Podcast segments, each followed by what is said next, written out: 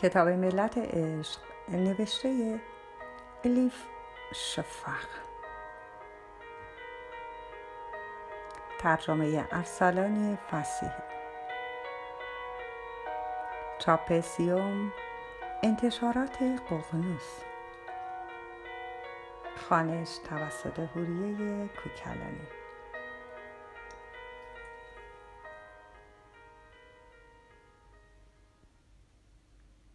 شمس، قونیه پنج جمادی الاول ششصد و چهل و دو.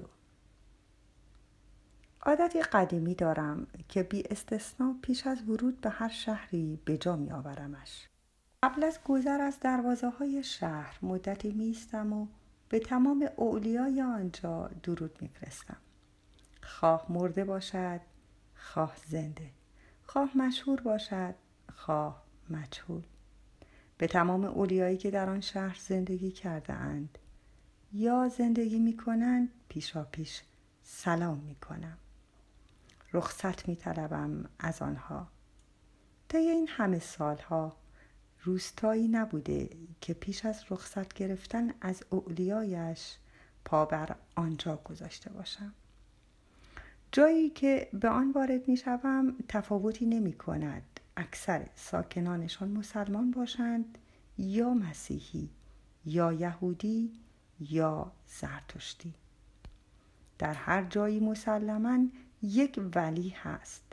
اولیا از تفاوت‌های دینی و جمعی و جسمی فراتر رفتند، ولی راهنمای همه بشریت است.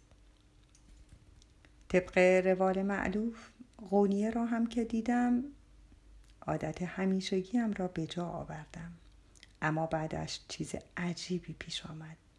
اولیای شهر به جای آنکه طبق عادت به سلامم جواب بدهند، مثل سنگ‌های شکسته قبرستان ساکت و بی صدا ماندند.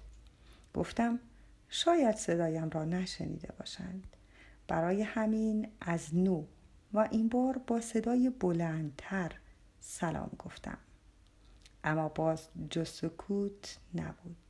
فهمیدم که اولیای قونیه صدایم را شنیدند، اما به دلیلی که من از آن خبر ندارم رخصت ورود به شهر نمیدهند. کلمه هایم را برداشتم و به باد سپردم تا به هر چهار طرف ببردشان.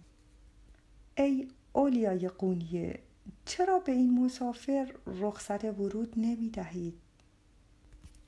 مدتی بعد باد با این جواب بازگشت: ای درویش، رخصت می دهیم، اما بدان که در این شهر دو چیز کاملا متضاد در انتظارت است، وسط ندارد.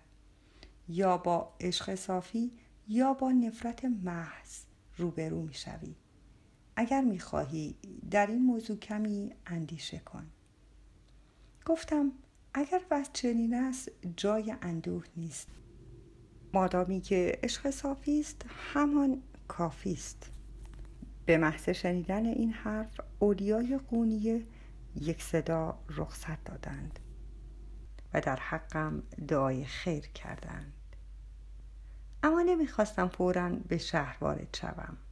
بالای تپه‌ای زیر درخت کهنسالی نشستم.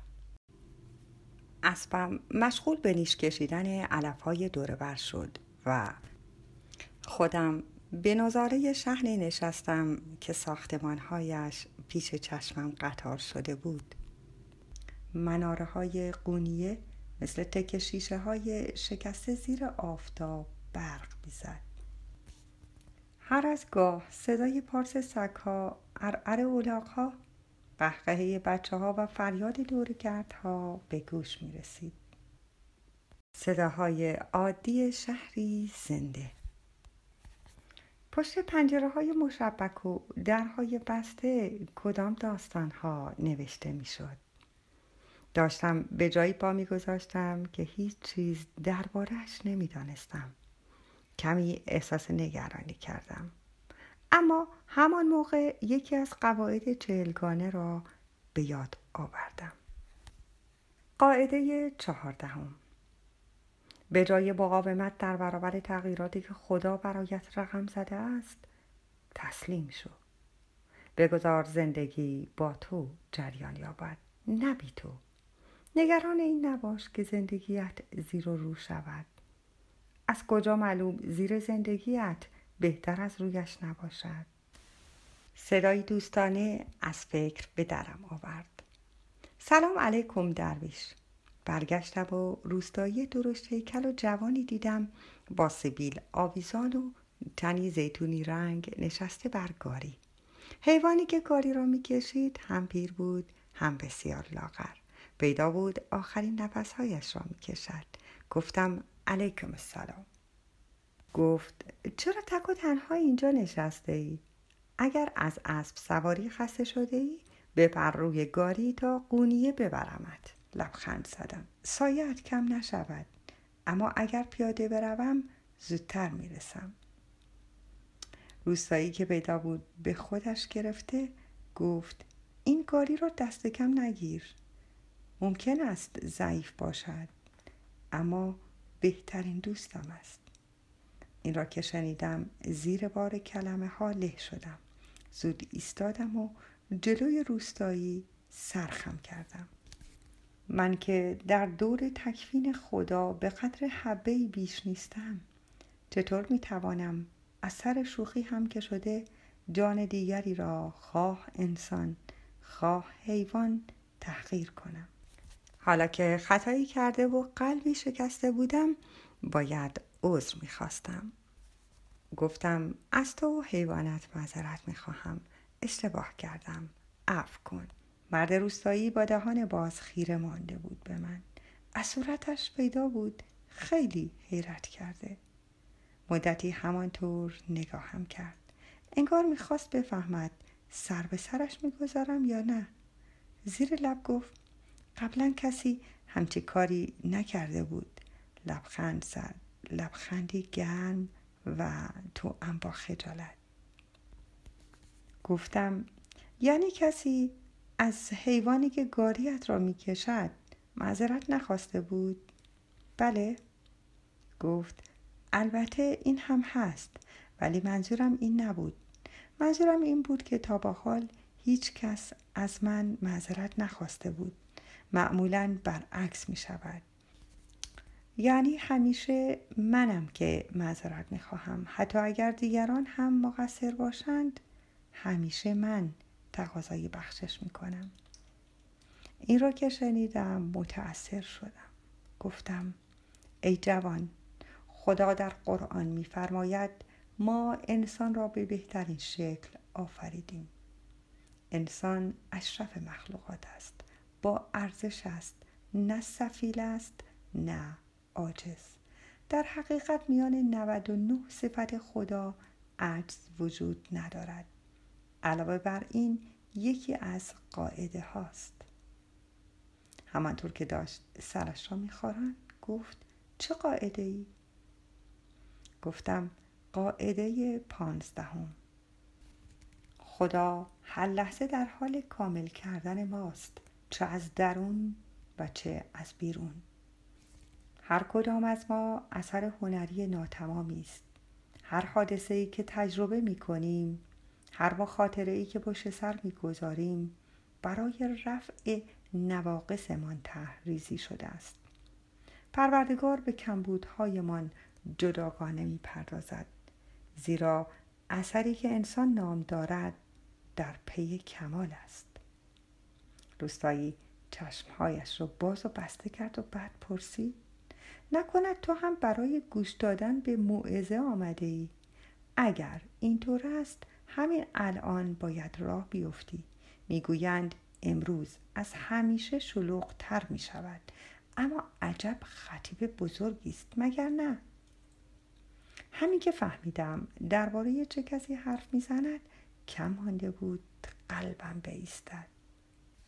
گفتم حالا بگو ببینم موعظه های مولوی چرا انقدر طرفدار دارد؟ روستایی مدتی سکوت کرد. چشمانش به افق خیره ماند. انگار ذهنش هم آنجا بود هم هیچ جا. بعد اینطور گفت بلاهای زیادی سر ده ما آمد. اول قحطی آمد. پشت سرش مغول‌ها از راه رسیدند. سوختند و ویران کردند و به غارت بردند. بلایی که سر شهر ما آوردند هزار مرتبه بدتر بود. ارزروم و سیواس و قیصریه را گرفتند. مردها را کشتند و زنها را بردند. اما من نه هیچ کدام از قوم و خویش‌ها و عزیزانم را از دست دادم، نه خانه و زندگیم را. با این حال حس می کنم انگار چیز مهمی در درونم از دست رفته. علتش را هم نمی توانم توضیح بدهم، اما همیشه غمی در دلم وجود دارد. پرسیدم خب این به مولوی چه ربطی دارد؟ روستایی آرام و در غرق فکر گفت همه میگویند اگر چند دفعه به موعظه های حضرت مولانا گوش بدهی دلت از غم پاک می شود. به واقع شخصا من در غمگین بودن عیبی نمی دیدم. ریا و بازی باعث شادی آدم ها می شود. برعکس دانستن حقایق سنگینی و غم بر دل می نشاند. در این دنیا آدم هایی که بیشتر بدانند آرامتر و ساکتترند. اما نیازی ندیدم اینها را بگویم. به جایش گفتم بیا تا قونیه با هم برویم. تو هم در راه از مولوی برایم بگو. باشد. افسار اسبم را به گاری بستم و کنار مرد روستایی نشستم. دیدم حیوان پیر به زیاد شدن بارش اهمیت نمی دهد.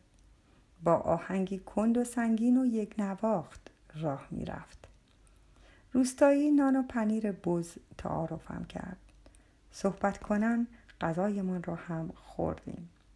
در این وضع و حال، در حالی که آسمانی نیلی رنگ بالای سرمان همچون سینی می درخشید، زیر سایه اولیا به قونیه قدم گذاشتم.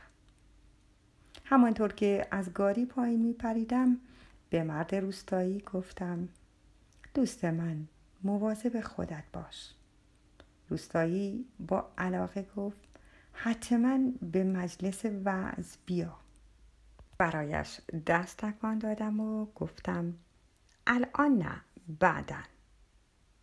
با آنکه بی‌صبرانه می‌خواستم مولانا را ببینم و موعظه‌اش را بشنوم، اما ابتدا کار دیگری داشتم که باید انجام می‌دادم.